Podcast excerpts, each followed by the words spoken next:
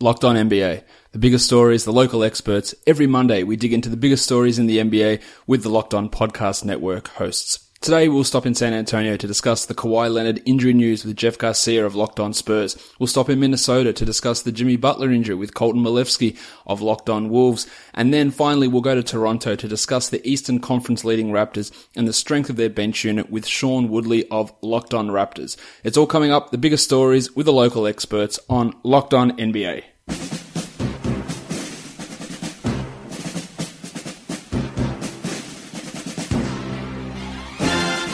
Are Locked On the NBA, part of the Locked On Podcast Network.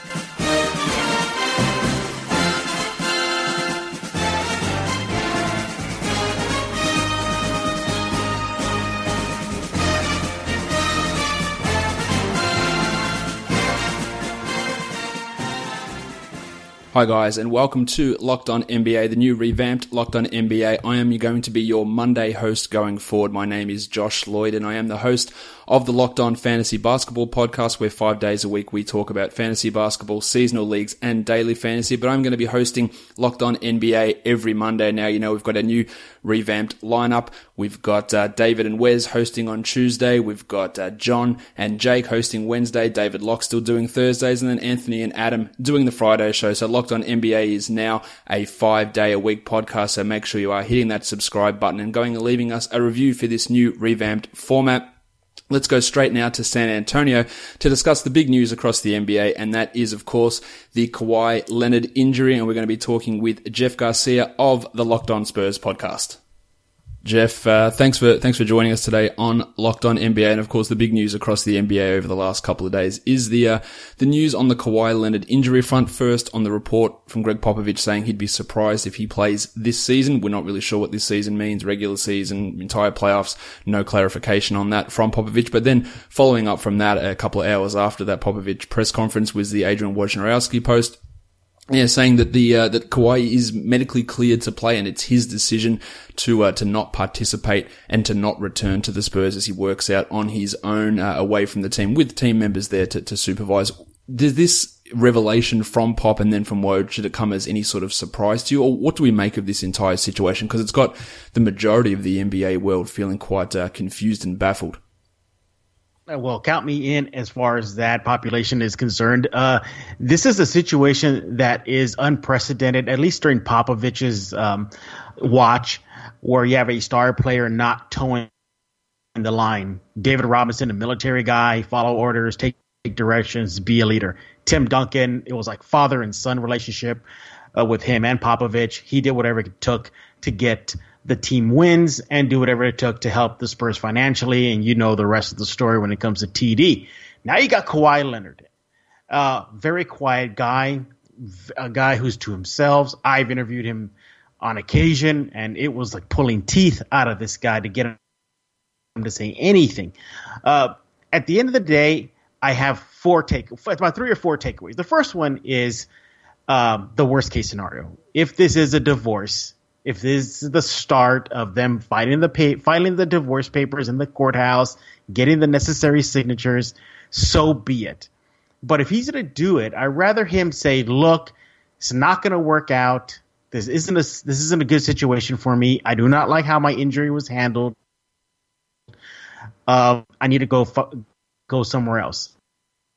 The heads up, so they can maybe get something now. Look, you're not going to value for value in this situation, Kawhi Leonard is a stud. You know,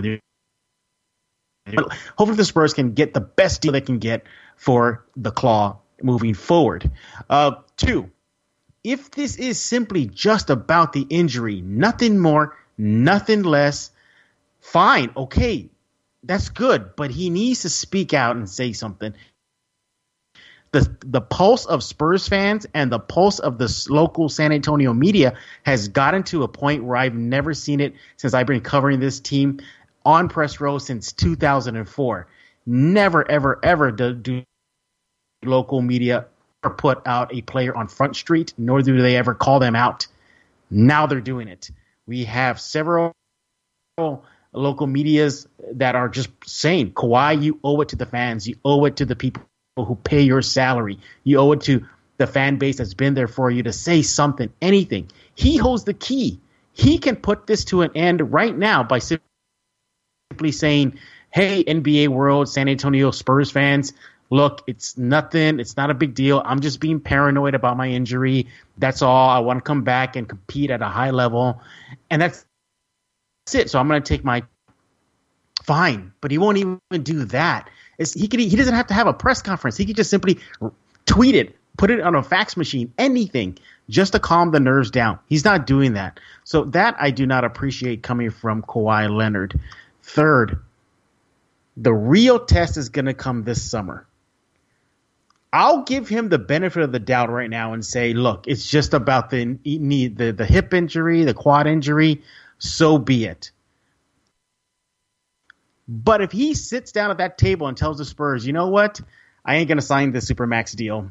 Oh, now there's trouble in paradise, and not like there is already. Uh, that will be the telling sign. Uh, what he intends as far as staying in San Antonio and silver and black at the end of the day, Josh, this is just a situation, and I think that the Spurs organization and the fan base have gone through since Popovich has been on board. Uh, it's it's uncharted territory. Right, like he's he's got the power to end this, I guess, speculation, to put an end, to confirm, to deny the the Woj reports, to deny all this stuff, to say, hey, I'm still working out, I'm still in pain, all this sort of stuff. But there's so much negativity that is going to be coming his way because a lot of people, you hear the thing, oh, he's medically cleared, but it's just a pain management issue, and people don't take well to that. They're, oh, come on, just suck it up. If you were playing back in the in the 80s or 90s, you'd go out there and you'd be able to do that. That's that's a big issue. And the other thing is is tying in with this report is the Spurs are, struggling a little bit at the moment. We're recording this prior to the Spurs Cavs game on Sunday. They'd lost their previous four games. They've lost six out of their past seven games. They've lost the last two games in a row to the Denver Nuggets, a team placed well behind them in the standing. So look, you said they did decent to begin the season, and, and they were, but we're seeing a, I guess, a, a, cumulative effect of having to deal with this issue that the Spurs players would obviously know about the situation with Kawhi and what's going on. And is that a, a an additive effect onto them? Plus the fact that they're just trying to you know tread water without their best player. And after 60 games, it, it's catching up to them, and we're seeing this decline. And is there a chance that they fall out of the top six in the playoffs? Do they are they at risk of missing the playoffs given this? recent slide down? Can Kyle Anderson and the return of Rudy Gay keep them afloat? Like, how does that all play together? And I, I, don't see them. First of all, I don't see them falling out of the uh, playoffs altogether. That that's not going to happen. Can I see them sliding to maybe five, stay at four, six? Yeah, I could definitely see that. Say what you will about the Thunder. You know, uh, I know they lost the last game versus the Warriors, but nevertheless, they kind of sort of are starting finding their groove. Fortunately, I guess maybe in a bad way. Nothing against Jimmy Butler; he's a great player, but hey, you know that issue happened with Minnesota. Maybe the Spurs don't have to worry about Minnesota as much anymore. Maybe they can hang on to that fourth, third seed. You know, you know, so they'll definitely make the playoffs.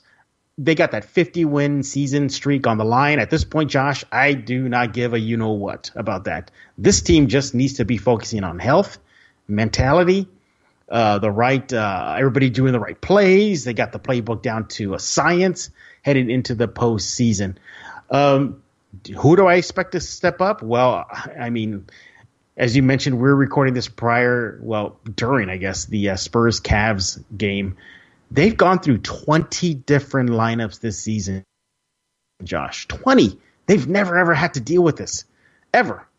Popovich is known for tightening the, the, the rotations, getting everybody in some sort of regularity, but 20 different starting lineups as much as you may say that uh, that Kawhi Leonard being out is a big issue, and it is, but when you get 20 different lineups, even without Kawhi Leonard, that's going to cause some chemistry issues. And look, say what you will about Patty Mills, uh, you know, and his struggles of uh, this season. Popovich just came to his aid and told the media that it's kind of on him, Popovich, that is. One, he's asking Mills to do a, a lot more than what he's accustomed to especially early in the season when Tony Parker was still out because of the injury he was dealing with.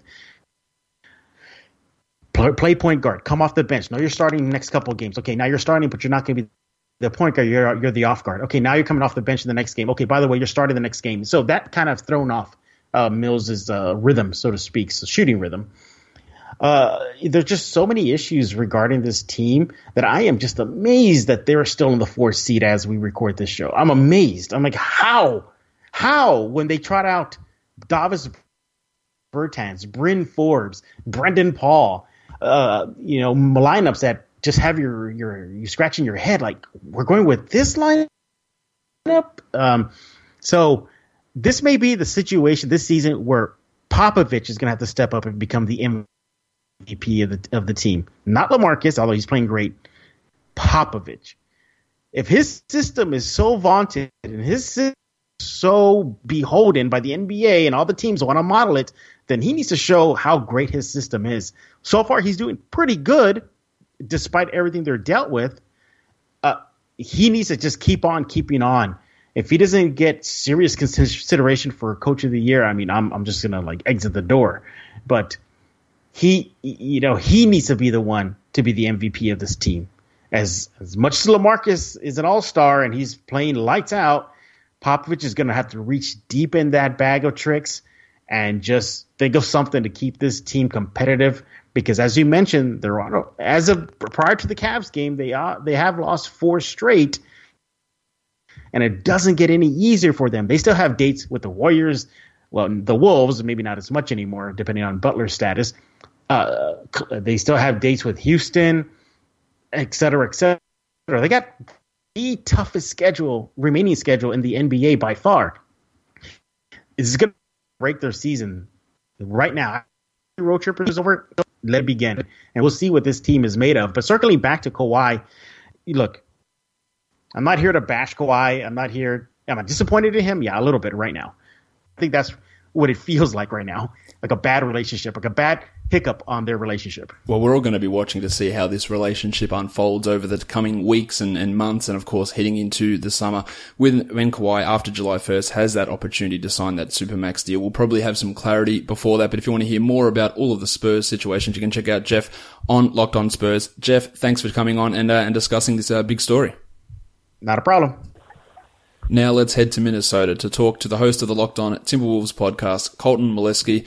Colton, Jimmy Butler, um, we, we never like to see stars go down. I guess what you could say is the, the injury might be considered a, a best case scenario after what we uh, could have feared with an ACL injury on the table. That's not the case. It's a meniscal injury. The Timberwolves are being uh, guarded as, uh, as they're uh, expected to be in terms of the actual nature of the injury, what, what uh, procedures being done. All we know is that Butler has had surgery at this point and will be out for approximately four to six weeks. A, how was the reaction from you and, and, from Timberwolves fans when he went down? You were fearing fearing the worst, and is this a, a relief, I guess, to hear this sort of diagnosis? Uh, well, first I'll tackle the response, just kind of horror almost. Uh, I think the whole mantra for the last, I would say, three weeks, maybe even a month, is that the Timberwolves need to get to All Star break. All Star break is where you reset. Uh, they really still with Ka- the Kawhi injury and the, the Sega that's been throughout the the season, and the opportunity to really make a push for that three seed after 31 wins last year. Uh, if they have a really solid 21 games here, they could push for that three seed and be sitting in a really great spot in the playoffs. Now Jimmy Butler's out. The this month the they're playing some great teams. They play. They started out the, after the All Star break playing the Rockets. They'll play the Rockets again. They'll play the Trailblazers. They'll play the Celtics, the Warriors, the Wizards, the Spurs, uh, the Rockets again, the the, the Clippers, who are uh, a so-so team. They'll play the 76ers. I mean, there are some great teams that they're playing over the last 20 games of the season, and their best player is now sidelined till at least the postseason. So really, just this is about as disappointing as it can get for Timberwolves fans. I know that it, it could have been worse, but at the same time, they might drop behind the Oklahoma City Thunder, who have been hot as of late. So really distraught as far as the fan base. Uh, and then kind of what you hope going forward for the Timberwolves is that Towns – really steps up to the plate, I think is the the next hope is that Towns is the guy who can carry this team because I don't know if Wiggins can do it. I don't think that Tig T can do it, uh, and the rest of their guys are kind of veterans or super young, and so outside of Towns, I think there's nobody really to step up to the plate. Well, we saw in the in that first game without Butler uh, yesterday that we saw Jeff Teague step up with a with a really huge performance. But I guess it's been a criticism from uh, from my point of view when looking at the Timberwolves, and I know it's been out there in other parts of the media and across Timberwolves media, is just how inactive Karl-Anthony Towns has been, whether that's been from a passivity from him or a lack of offense being run through him with games with single digit shot attempts.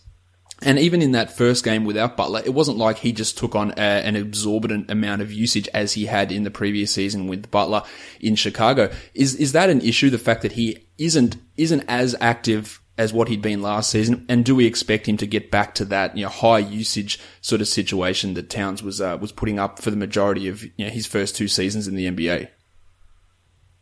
I do think you see him go back to where you really run the offense through uh, him mostly. You mentioned Teague having a great game against Chicago, 25 points, seven assists. Uh, Taj Gibson stepped up as well, and that really that was just the entire team responding to this injury and having everybody step up. You had Taj Gibson with 19 points, 10 rebounds. Towns had 22 and 13. Wiggins had 23 points. Uh, the whole team kind of stepped up. You're going to need to see that all the time. Jamal Crawford, 19 points. You're going to need to see that consistently from this team if they're going to be able to survive the absence of uh, of Jimmy Butler. I think you're going to see the offense run through Towns a lot more. I don't know if I would necessarily blame Towns' reduced shots on him. I think that just some of the flow of the offense was getting away from him, and you're going to see him now that Butler is out and that Towns has to be the number one option. I think you're going to see him go back to getting a lot of a, lot of uh, a lot of opportunity in the post, a lot of opportunity down low, and you're going to see the offense run more through him. And I wouldn't blame him for them going away from him. I just think there's a lot of pieces on the offense that they're kind of trying to to work through and still try and gel as a unit. And so the problem really here isn't even if you're looking at the grand expanse of things. It's not even that they're probably going to lose more games now that Butler's out, but I think that you saw this team growing well, and they had a couple months where eh, December was most notably from December to January, where they grew into leaps and bounds. Now that growth is a little stunted headed into the playoffs, where you're hoping that they develop more headed into the playoffs over the next month and a half and now that has been stunted. And so that's the real loss here is that Jimmy Butler is losing time with these young guys to really prep them for the playoffs. And that playoff growth, I think, is going to be stunted. I think you're going to see it right away in the first couple games of a playoff series.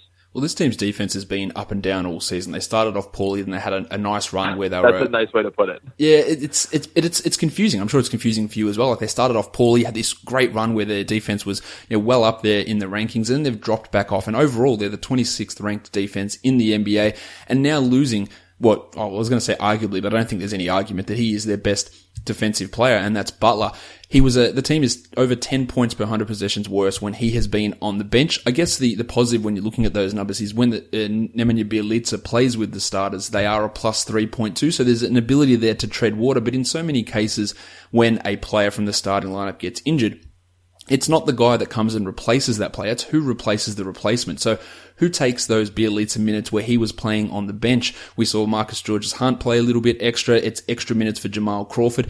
Is that the area of concern or is it the Bjelica moving into a larger role that's more of a concern for Timberwolves fans? I think it's Bjelica moving into more of a, a starting role, or at least getting more closer to starting minutes uh, over the next next month or so it, it, he really has been flat-footed on defense, especially getting out on the perimeter. Uh, he really looked solid in the first, uh, I would say maybe uh, f- four weeks, uh, five weeks, and his defense really tailed off. He he was deceptive in that first month, I think, and he has has proven not to be a very great defender at all, and not really apt at getting out the perimeter. You got his great length, which makes him look tempting as a, a solid defender, but he has not performed as such. Really flat footed, not showing a lot of speaking out to the perimeter, closing out, things like that. So the defense really takes a hit. The biggest problem with the Timberwolves when you lose Jimmy Butler is that that's their motor defensively uh, for most of these games. And effort on the defense side has always been a critique of the Timberwolves all season long on the Locked On Wolves show we've talked about how they just don't show up for all the games. They show up for some of the games and they look really good when they blow out the the Cavaliers at home, but they don't show up for every single game. And now when you have a guy like Jimmy Butler who is their defensive motor, out for, of the lineup, I think that problem is going to be accentuated throughout the the next month and a half of the of the Timberwolves season. Is their motor is gone, and so now how do they respond, and how does the defense pick up when they don't show up for a game at halftime? Who's going to be the guy who steps up and get gets in people's faces about those kind of things at halftime of a game where they don't really show up? And I, I'm not sure I have an answer right now. Bjelica started five games this season, four earlier on when Butler was injured, and the one uh, across the weekend. He's played 166 minutes in a starting role, but his defensive rating in that time is 116. He's averaging 11 points and seven rebounds, but with a negative plus minus in that time. And that's the concern, I guess, is that, is how that defense, which has struggled, is it going to get worse? But I guess if you're going to look bright side of things, Colton, is it, it's already the 26th ranked defense, so it doesn't have that far to fall. Like if, if it gets worse, it doesn't have a, it doesn't have a massive amount to fall, but then, of course, you've got to look at the other side of the ball because Butler is, you know, a huge engine offensively as well. And Bjelica can't pick up that slack, can't pick up that usage. That's got to be Towns. It's got to be Wiggins doing something extra with his game. Um, it's got to be Teague stepping up as well. It's got to be all these. Like Jamal Crawford, he has to be efficient and not take stupid shots, which has been a problem for him over the past couple of seasons. And he was good in that first game, but you know, being able to maintain that for the stretch run of the season is going to be tough. Yeah, Timberwolves fans have been waiting a long time to get a playoff contender. They're probably still going to be a playoff team, but obviously not in the exact position that they would hope or would have hoped to have been as they had ascended into that third seed, as you'd alluded to earlier with the Kawhi uh, Leonard injury news. They were hoping to lock themselves in there, you know, get themselves set up for a, a semi-final berth, perhaps, maybe even push through to the conference finals and all that now is, is tough, even though Butler might be back for the playoffs. But as you said, you know, working through these last two months, getting the consistency, working out the flaws and the kinks in things, it's going to be tougher now as we wait for Butler to come back. And yeah, he might, might return for the last couple of regular season games. But in general, when you're having meniscus surgery, the lower end of the timetable is often an unrealistic expectation. And I think that's what uh, NBA fans and Timberwolves fans should be bracing for is not to expect the lower end of that return scale for Butler. No, yeah, I I would agree with that. Uh, and the the bottom line too is the way they've set up this team.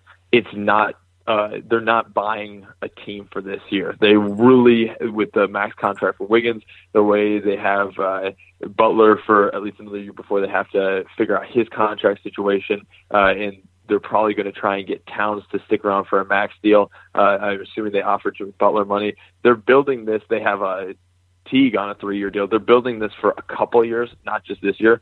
The last thing you want the Timberwolves to do is rush Butler back and then hurt him and really cut into next season because you do, as much as the Timberwolves fan base need really wants a a playoff berth and a really good playoff outing this season, it would be worse to sabotage what they're doing for the next couple of years just for the hope of a really good playoff series this year. So, it, as far as the Jimmy Butler injury, as much as it hurts right now, you can't rush him back. The worst case scenario is that they try and rush him back and he makes it worse in the the first or second game of a playoff series.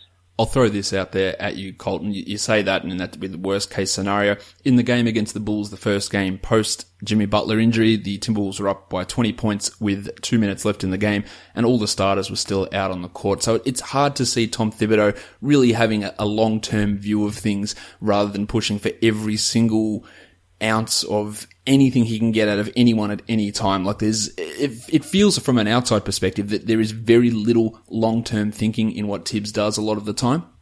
And again, when you're 20 points up with two minutes left in a game against a team that is, isn't trying to win necessarily, and you just had your star player go down to a knee injury, surely there'd be some sort of foresight to get those blokes out of the game. But clearly that's not what happened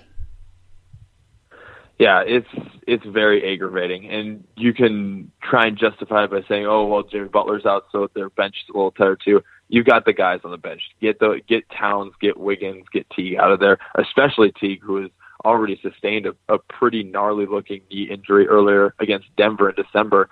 Get those guys out of there, and I can't tell you how aggravating it is for somebody who watches all the Timberwolves games to see this happen regularly especially when you have a superstar like Jimmy Butler going out. Why are you playing with fire? There's no reason to do it.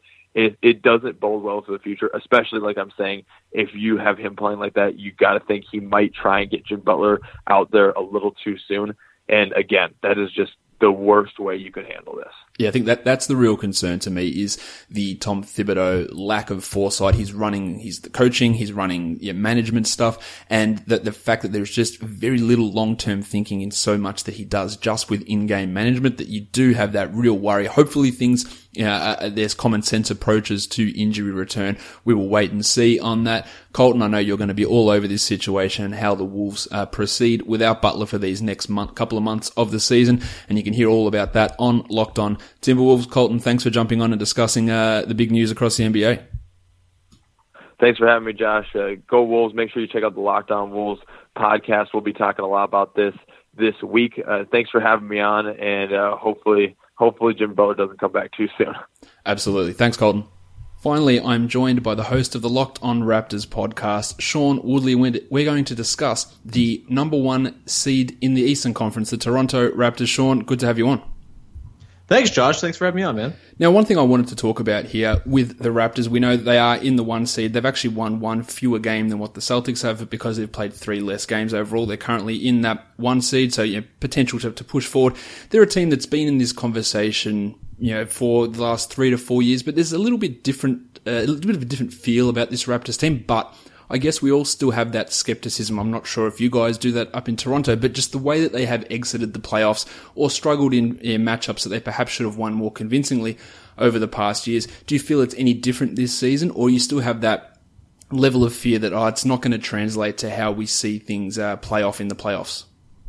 Yeah, like there's always going to be that trepidation until we see this team in the playoffs. But I do think there are lots of reasons to think that it is different this year.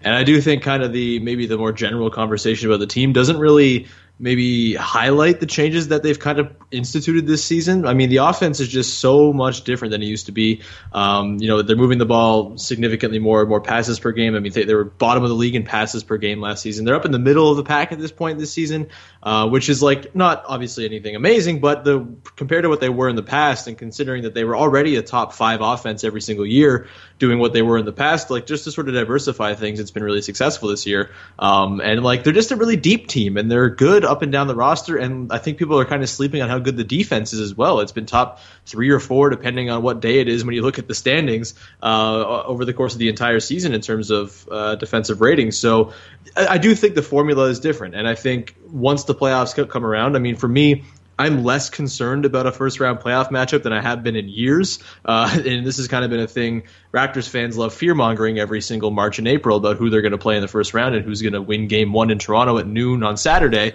Um, but it's uh, this season I'm feeling more and more confident that we're actually going to see a Raptors series where it's like a five game series or like a six game series that doesn't feel like it's in doubt and they give up a couple road games, but it's not like that Bucks series last year where it felt just like at every moment, even when the Raptors were up big in Game Six, the Bucks made that crazy comeback and nothing felt easy or simple. And I do think it's different this year, and I think we'll have to wait, I guess, to see in the playoffs before people really start to really start to buy in. But I do think it's kind of lazy to say you know that this team is just going to do what they've done in the past because the formula is different. And people have always criticized the formula uh, and sort of said, "Oh, the, this is not going to be translatable to the playoffs." Like what they're doing this season is significantly more, I think, at least you know, playoff proof. I think, and just in how they're going about things. So uh, I, I, do think people will eventually come around once they see it up close and impersonal uh, in in the playoffs at least if they don't get the Milwaukee Bucks in the first round of the playoffs, they won't have to face off against the greatest center of all time, and that is Thon Maker versus the Raptors, the only team that he seems to actually oh. play against. It, it's literally unbelievable that he does nothing in every other game. Every time against the Raptors, he's an unstoppable force. And but I'm sure you're well aware of that. We saw it in the playoffs last year. We've seen it, I think, in all three matchups they've had this season that he comes out and just plays like he's the best player on the floor, and it's a it's a very weird phenomenon. I know he is you know play, spent a lot of his time in Canada before he went to the NBA, mm-hmm. but it is a it is a weird phenomenon, isn't it?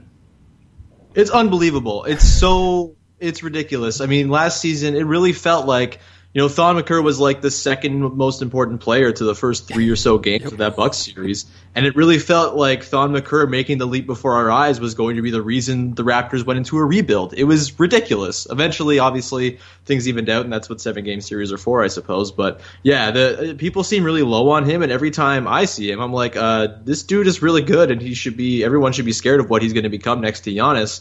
Obviously, he's not doing that in every other game he's playing, but uh, for Raptors fans, he's one of those guys, and there are lots of those those guys. Like Gerald Henderson was one of those guys once.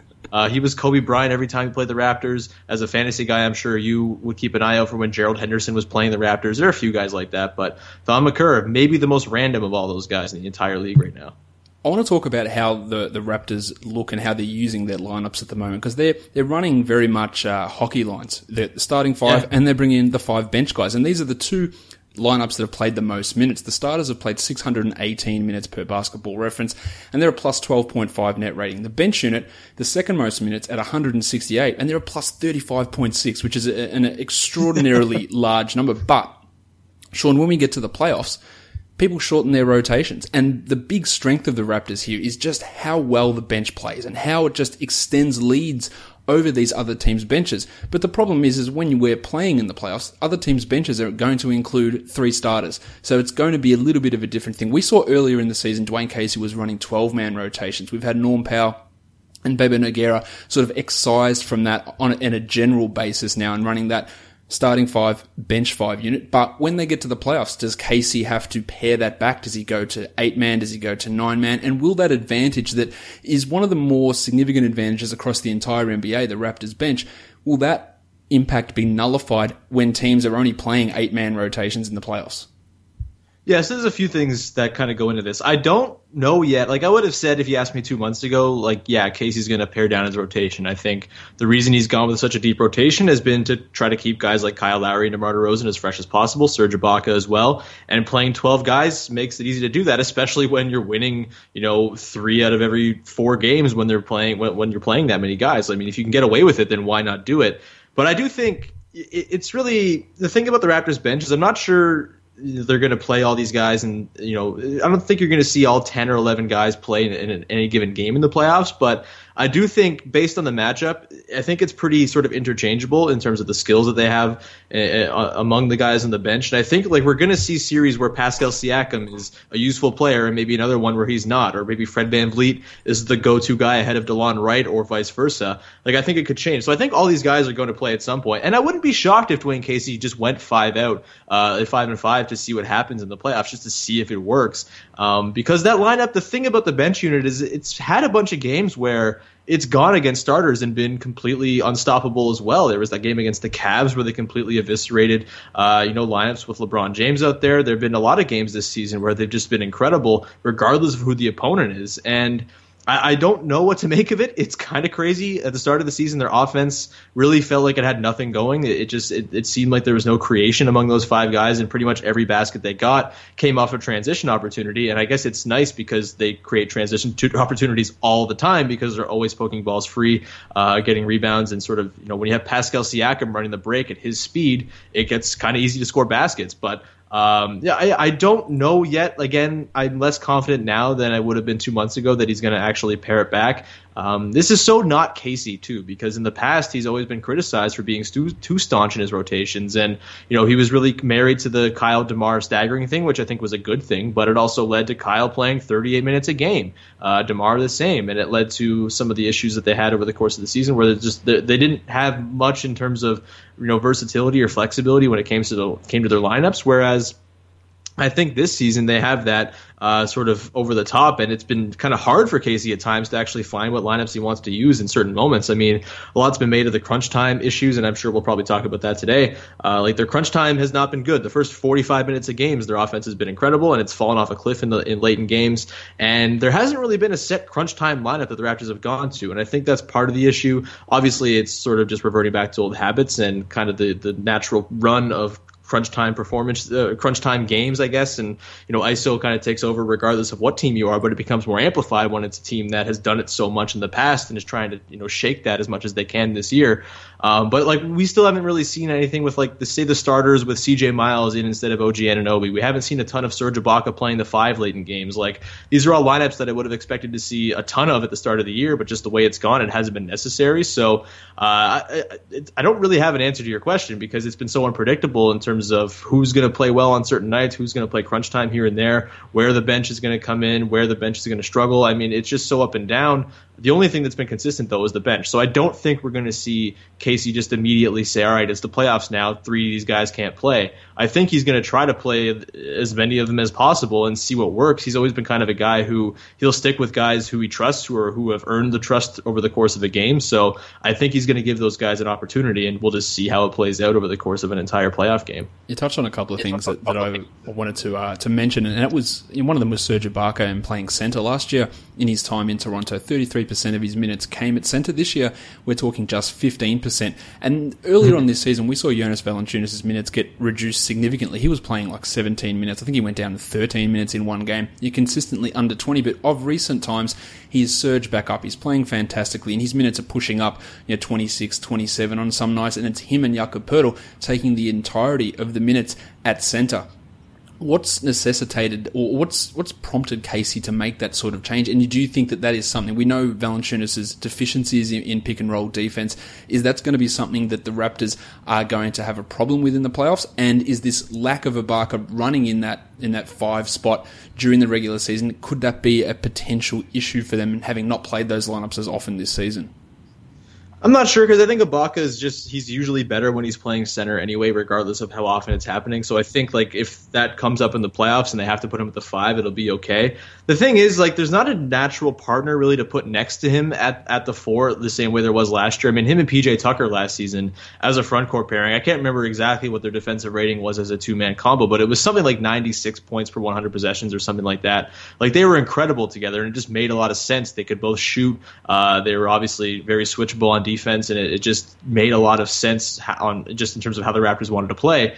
Uh, this season, because there's kind of a lack of shooting in the front court for the team, aside from apparently Jonas Valanciunas, which is a thing now apparently too. Um, but like Pascal Siakam, his, his three point shot has evaded him all season long. He keeps putting them up. It's not falling.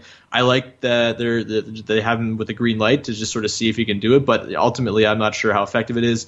Um, and then when you have you know, it's OG currently. It's currently 19%, so the answer Yeah, to that question so, is not effective at all. But he is, he is Yeah, putting them up, you're right. Yeah, It's- it's- yeah, it, it's not. I, it, I like again. I like that they have the green light, but they're giving the green light. But again, it's not you know translating into anything successful. Although when he makes a three, it's very fun as a Raptors fan because it's so rare. Um, but yeah, no, and with OG Anunoby's three point shot kind of going in and out of late as well. I think he's like 22% or something over the last month or so. Uh, that's been an issue. But, and because what you would have thought would be OG would be a perfect player to play next to Serge Ibaka at the five. Um, and just have those guys be your front court. He can kind of be the PJ Tucker, you know, stand-in for as opposed to last season. But uh, I don't think OG's quite ready for that. So they're kind of stuck with this thing where Jonas is playing incredibly well. Jakob Poeltl's been really good as well. Pascal Siakam is great, but I'm not sure the fit how that works next to Serge, Serge Ibaka. And they're just kind of, I think, riding out the regular season this way because Jonas has been so good and he's earning the minutes. And like, it's not bad to have a Jonas Valanciunas with lots of confidence who's playing well. Uh, I do think ultimately in some of the most important minutes of games, we're going to see, you know, come playoff time, depending on the matchup, of course. But I do think we'll see a lot of Serge at the five. Early in the year, there were some rebounding issues with the team in terms of how they were, you know, responding when they would go with Serge at the five. It wasn't so much Serge himself; he was rebounding fine himself, but like the rest of the team wasn't really helping out in that regard. And because Serge is kind of slight compared to most fives, he was kind of the, the Raptors were kind of giving up bad offensive rebounding games, but. I think we'll see that. We'll, we'll see. I'm sure they'll find some sort of combo that works, whether it's Siakam, whether it's, you know, I've always kind of liked the idea of a Poeltl Siakam, uh, sorry, Poeltl Ibaka front court where, uh, you know, Ibaka is essentially the four on offense, but they kind of inverse roles on defense because Poeltl's quick enough to kind of stay with guys on the perimeter. Same thing that works with Pascal Siakam as well, maybe even to greater effect. Um, so I think there will be some looks where it, where it ends up sort of making sense. Maybe CJ Miles plays some four. I know that's kind of something the Raptors haven't really toyed with this season, just because I think they worry about the defense that he gives up, especially if he's playing next to DeMar DeRozan. Um, but like I, I think there will be opportunities to sort of experiment with those small, maybe defense light but heavy shooting lineups. Um, but I, I, again, though, I think we'll see a lot of Ibaka at the five when it really matters because that's always been his best position. I think you know the last four or five seasons he's been kind of playing at a position just based on the personnel on which he, who like who he's playing with. I mean, he wasn't going to play center when Steven Adams was there in OKC. He was just kind of stuck playing the four. Same deal with the four billion centers in in Orlando. He was just like, all right, you can shoot, so I guess you're playing four now, even though maybe he should, he, he was better suited as a five.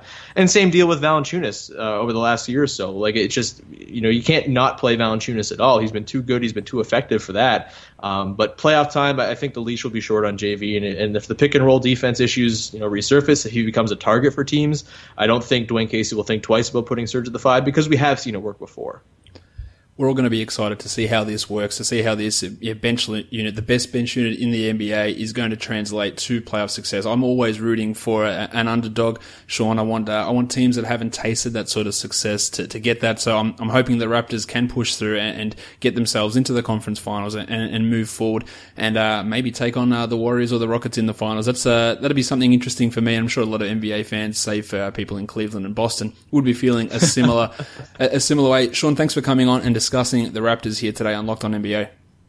Absolutely, Josh. Anytime. Well, there you have it.